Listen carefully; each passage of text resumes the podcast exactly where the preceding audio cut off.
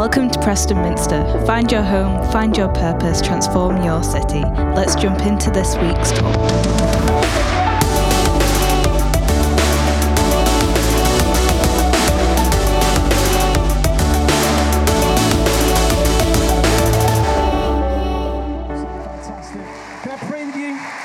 Let me pray. Uh, Father, thank you so much for Stephen. Thank you uh, for all that he's brought to the team already. And we pray, Lord, that you would speak to us through all that he has prepared.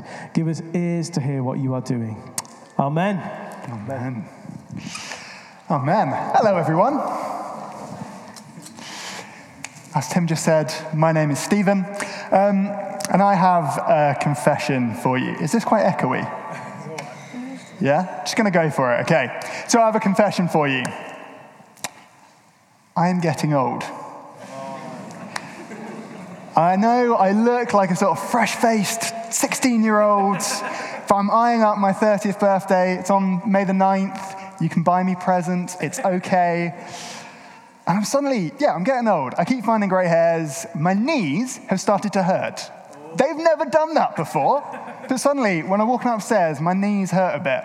And saddest of all, I've developed a fondness for a fun fact.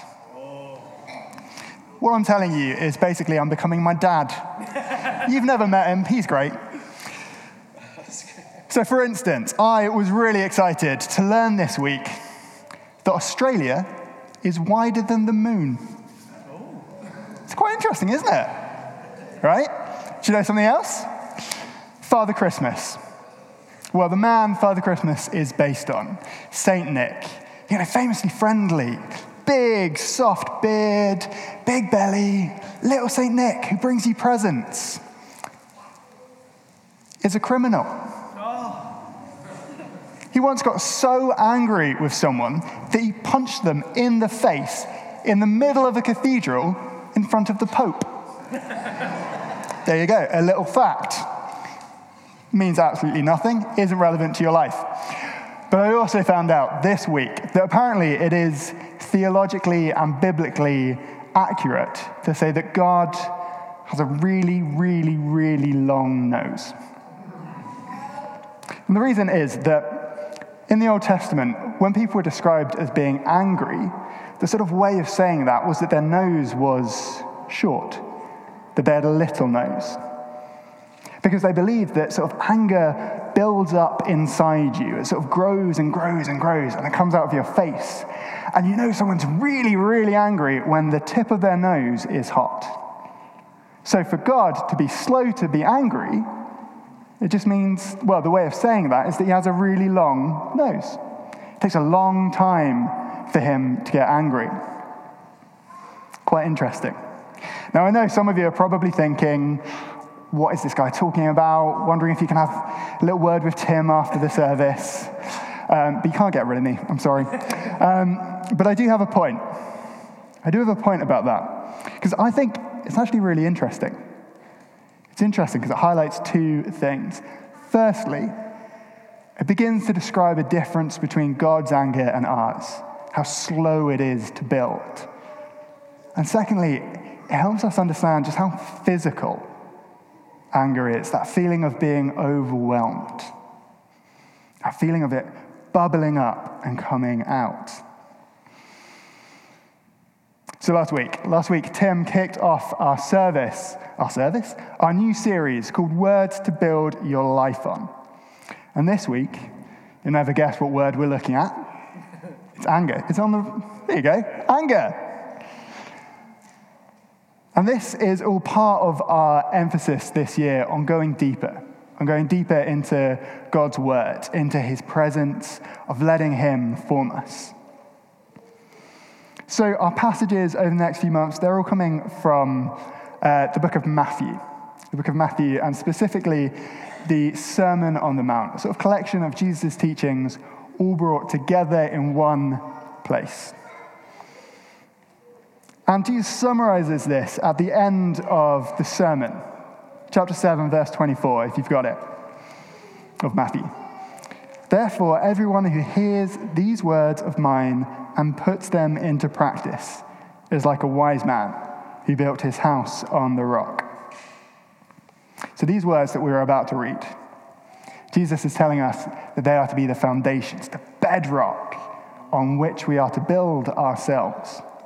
So, bear that in mind as we go for it. So, this is Matthew chapter 5, verses 21 to 24. You have heard that it was said to the people long ago, You shall not murder. And everyone who murders will be subject to judgment. But I tell you that anyone who is angry with a brother or sister will be subject to judgment. Again, anyone who says to brother or sister, Raka, which is an Aramaic word, it means I despise you, is answerable to the court. Anyone who says, You fool, will be in danger of the fires of hell.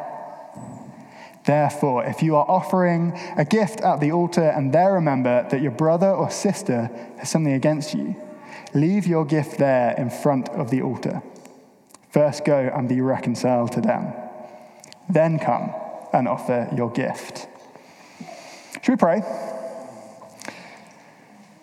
Heavenly Father, thank you that these are words to build our lives on. Thank you that you speak to us. And thank you, Lord, that you are present here. So come, Holy Spirit, open our eyes and our hearts and our lives to you. In Jesus' name, amen.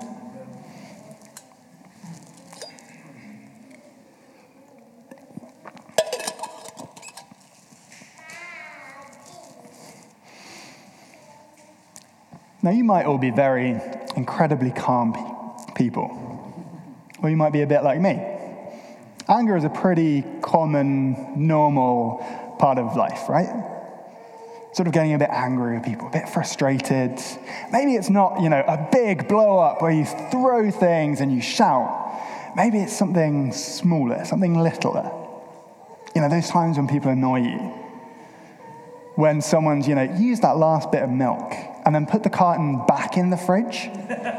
You know, you know those people. I am one of those people. And Jesus tells us that if we are even angry with someone, we are subject to the same level of justice as if we have killed them, as if we have murdered them. Don't know about you, but these words to build our lives on seem pretty harsh. They're hard, aren't they?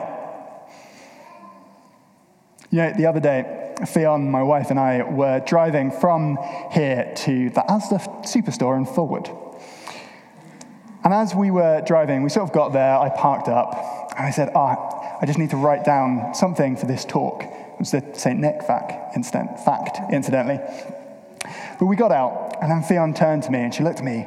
She very earnestly said, Honey, that's so good. I'm really glad that you're going to use your road rage as an example of anger. I didn't think I had road rage. I thought everyone else was just incompetent.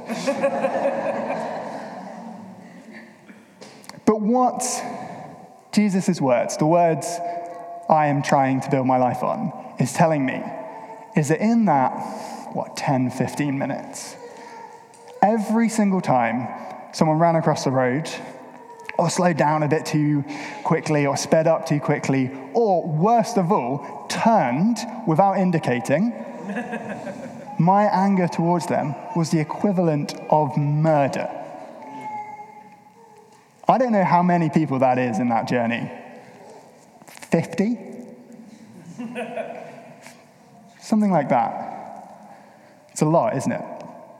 So, does that seem right? Does that seem right? Jesus is expecting a lot. He set the bar high, he set the bar incredibly high. So the question is why? Why is anger so bad? Why does this matter? So, N.T. Wright, the theologian, he says this anger is dehumanizing. The anger being talked about here is dehumanizing. And that's why it's equivalent to murder. Because it takes a human, takes a person, and turns them into an obstacle, into a hindrance, into something in the way, something to get rid of.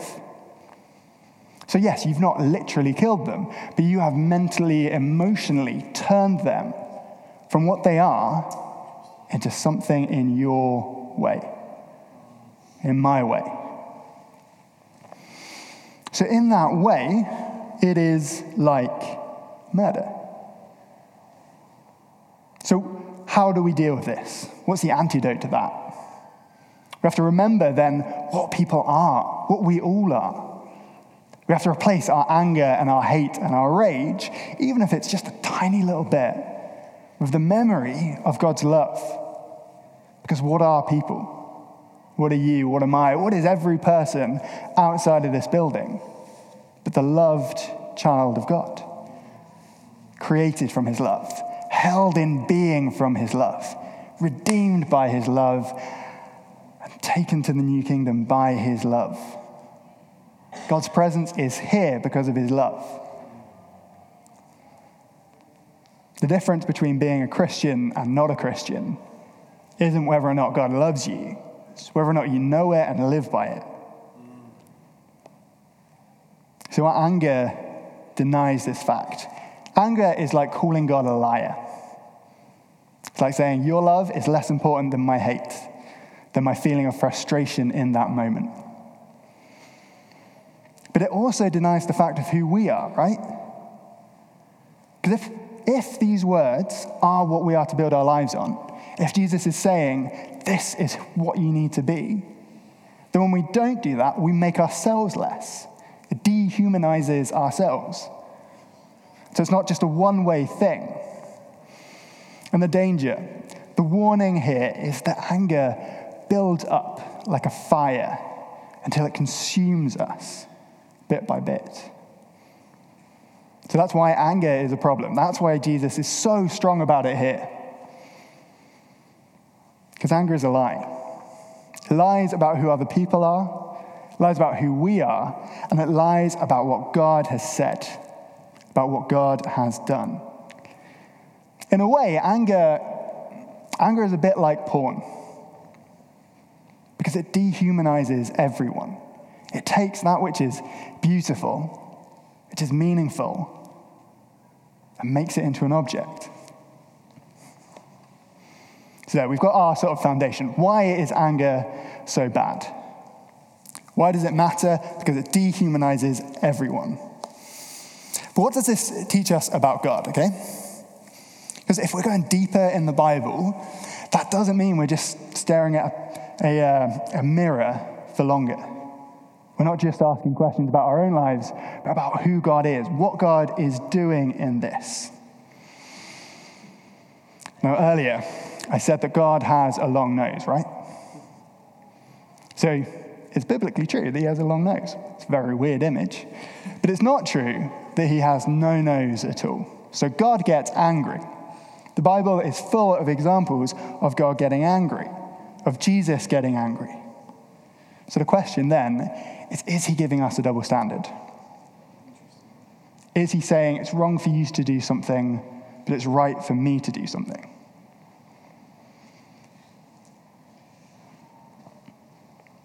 I don't, no surprise. No surprise about what I'm going to say. I don't think he is. See, the examples we're talking about in our passage, they're all about how people interact with other people, how we treat our friends, our neighbors, our family. They're people based things. But there are times when we see God becoming angry, when we see the tip of his nose get hot. It's not really about people, it's about what they've done about the systems they build, the injustices they do. See, in Exodus, you could read Exodus and you could think that God is really angry.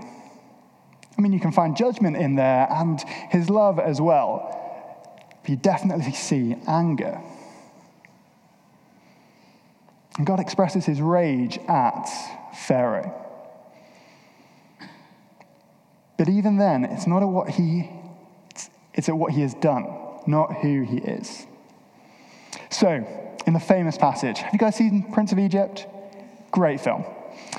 In a famous passage in Exodus, Pharaoh and his entire army follow the Israelites across the, Re- the Red Sea, and the sea closes in around them. They are swept away because God was angry at them. It's pretty tough, right? But what that actually is, it's an echoing of how Pharaoh and his entire army threw the children of the Israelites into the Nile. It's like Pharaoh chooses the system. He says that this is what a human life is worth.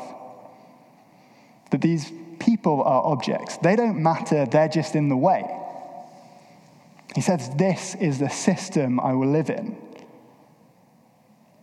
And God lets that system eat him. He lets the injustice, the cycle, continue until it destroys him as well. And later in the gospel we're reading, in Matthew, there's another famous passage. There's another famous passage in which Jesus, you know, one of whose names is the Prince of Peace. Okay, bear that in mind. The, literally, the Prince of Peace gets so angry with people that he braids a whip and hits them and drives them out of the temple, out of the temple court. He overturns the tables that they've been selling animals on and changing money on, and he drives them out. That is not a particularly sort of gentle action, is it?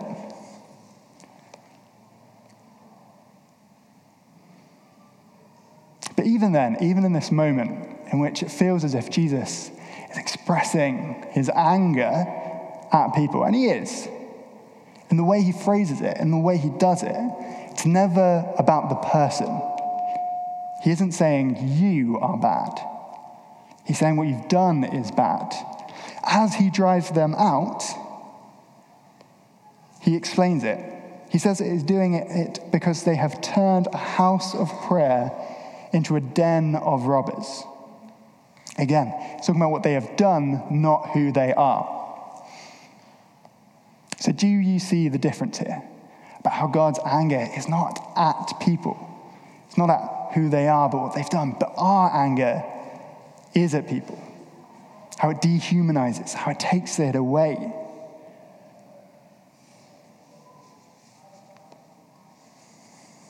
If you like, actually, I think God's anger is humanizing.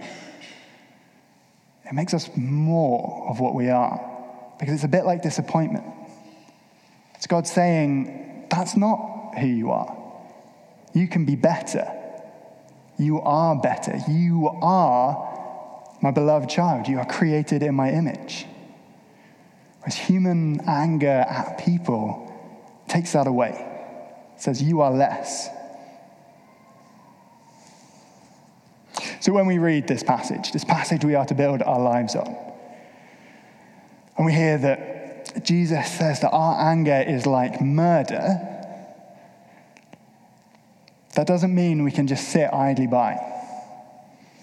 That it is completely wrong to be angry at injustice, angry as people are abused by others, by systems, angry when we see things go wrong. Now, in those instances, we are called to reflect God, feel his pain with him, to feel the pain of his children. That's all very well talking about systems, stuff like that. But in about an hour and a half, an hour, I'm going to go and get my car, which is just up there, and I'm going to drive to the Asda in Fulwood. And I'm going to get angry. Genuinely, I find it so annoying when people don't indicate. Like, just, there's nothing I can do. And you know what? Tomorrow I'm going to drive from my house to here. I'm going to do that 10 times this week. If the weather's bad, I might cycle. Now, you guys might all be the most relaxed drivers in the world. You might have never experienced road rage. It might be a really restful experience. Or you've just never driven down New Hall Lane in rush hour, because that is taking your life in your hands. Don't do it. But the chances of any of us staying completely calm and non frustrated, non angry, even in a little way, over the rest of this day, the rest of this week, the rest of this year, our lives, it's vanishingly small. It's impossible. And more seriously, you know, going away from sort of road rage and stuff like that, we will all be hurt by each other. We will. It's part of life. And we will hurt other people. We will say things we don't mean in the heat of anger. It's part of being human, is making those mistakes. And sometimes we will seriously wound and be wounded by others. So these words, they're hard, aren't they? They're hard to understand when you feel that pain. And Jesus tells us how we are to deal with these moments, how we are to deal with those times when we do hurt each other or we are hurt. Verse 23 24.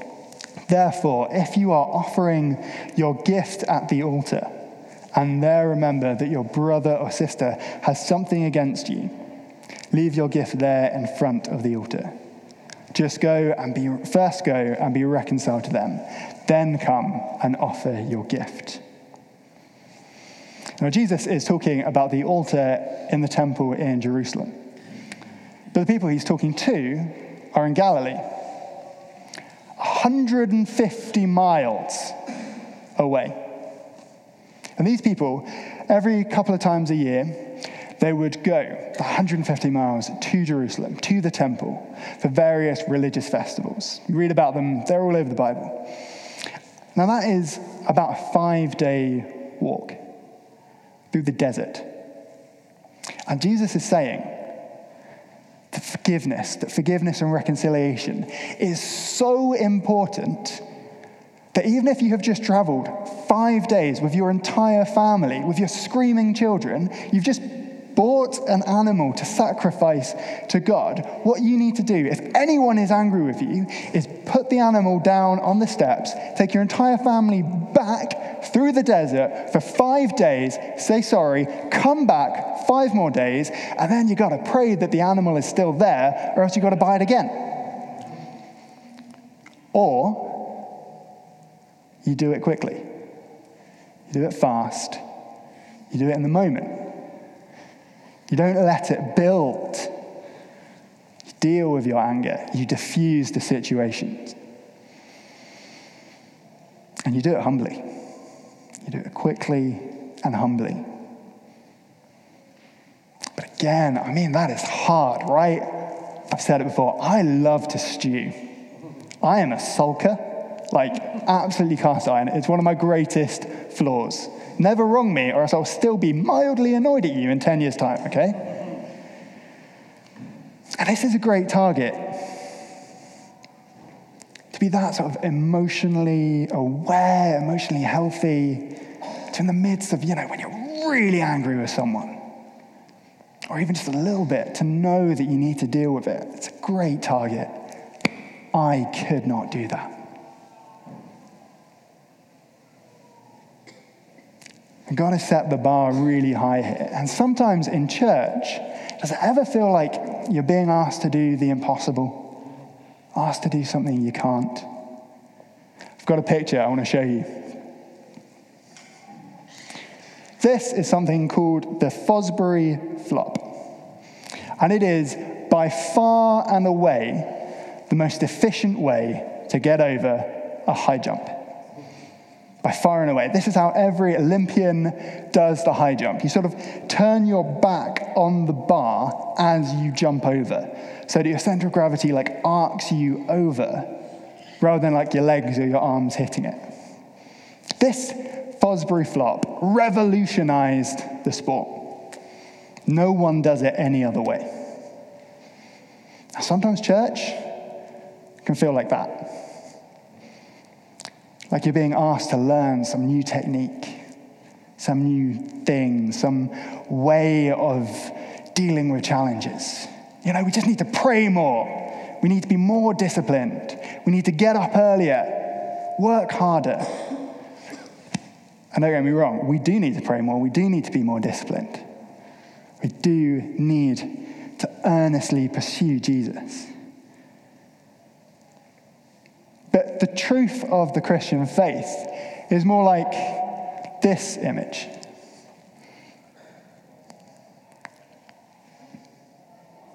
Which is about to come up in a second. It's more like this image. It's much less dignified. It's much less powerful, much less impressive, much less important. We are much more loved. We are loved so much that God can carry us over that line, that He can carry us over that bar. And like I said, I'm not saying that we don't need to do work, that we don't need to examine our inner lives, that we don't need to pray ceaselessly, that sometimes we don't need to be more disciplined. But I'm saying the beauty is that we don't do that alone. We do that by being carried by Jesus. And He'll take us to the places that we wouldn't go alone, to the bits of our hearts to the bits of our lives where we are ashamed or we struggle. Jesus will take us there.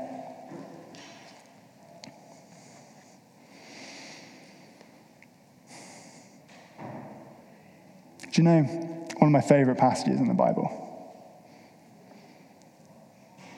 It's always a moment where I wish my memory worked and I could just like reel off the exact verse. But I think it's in Corinthians when Paul says that there is nothing that can separate us from the love of God, that there is no power on hell, below, on earth, or in heaven that can separate us from the love of God. There is no hurt, there is no action, no shame that is beyond Him that can separate us from the love of God. So, how? How do we build our lives on these words? If anger is like murder, how do we do this? It's all been nice, but what does it actually mean? And in the end, in the end, I actually think it's quite simple. in the end, when we fix our eyes on Jesus, the author, perfecter of our faith, and we know that the tighter we cling to him, the more we form our lives around him, the deeper in his presence we go, the deeper into our hearts and our lives he goes.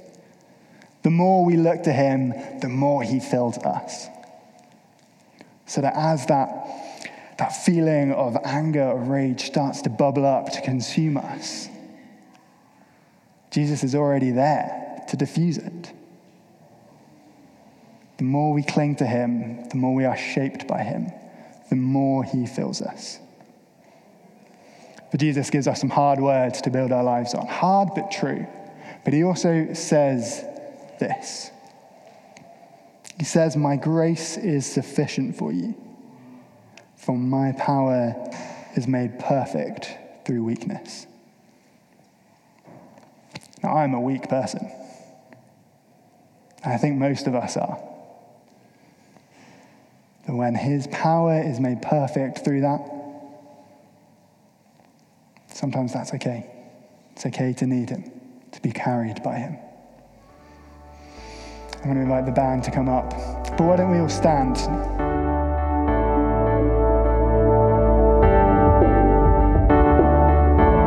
Thanks for listening.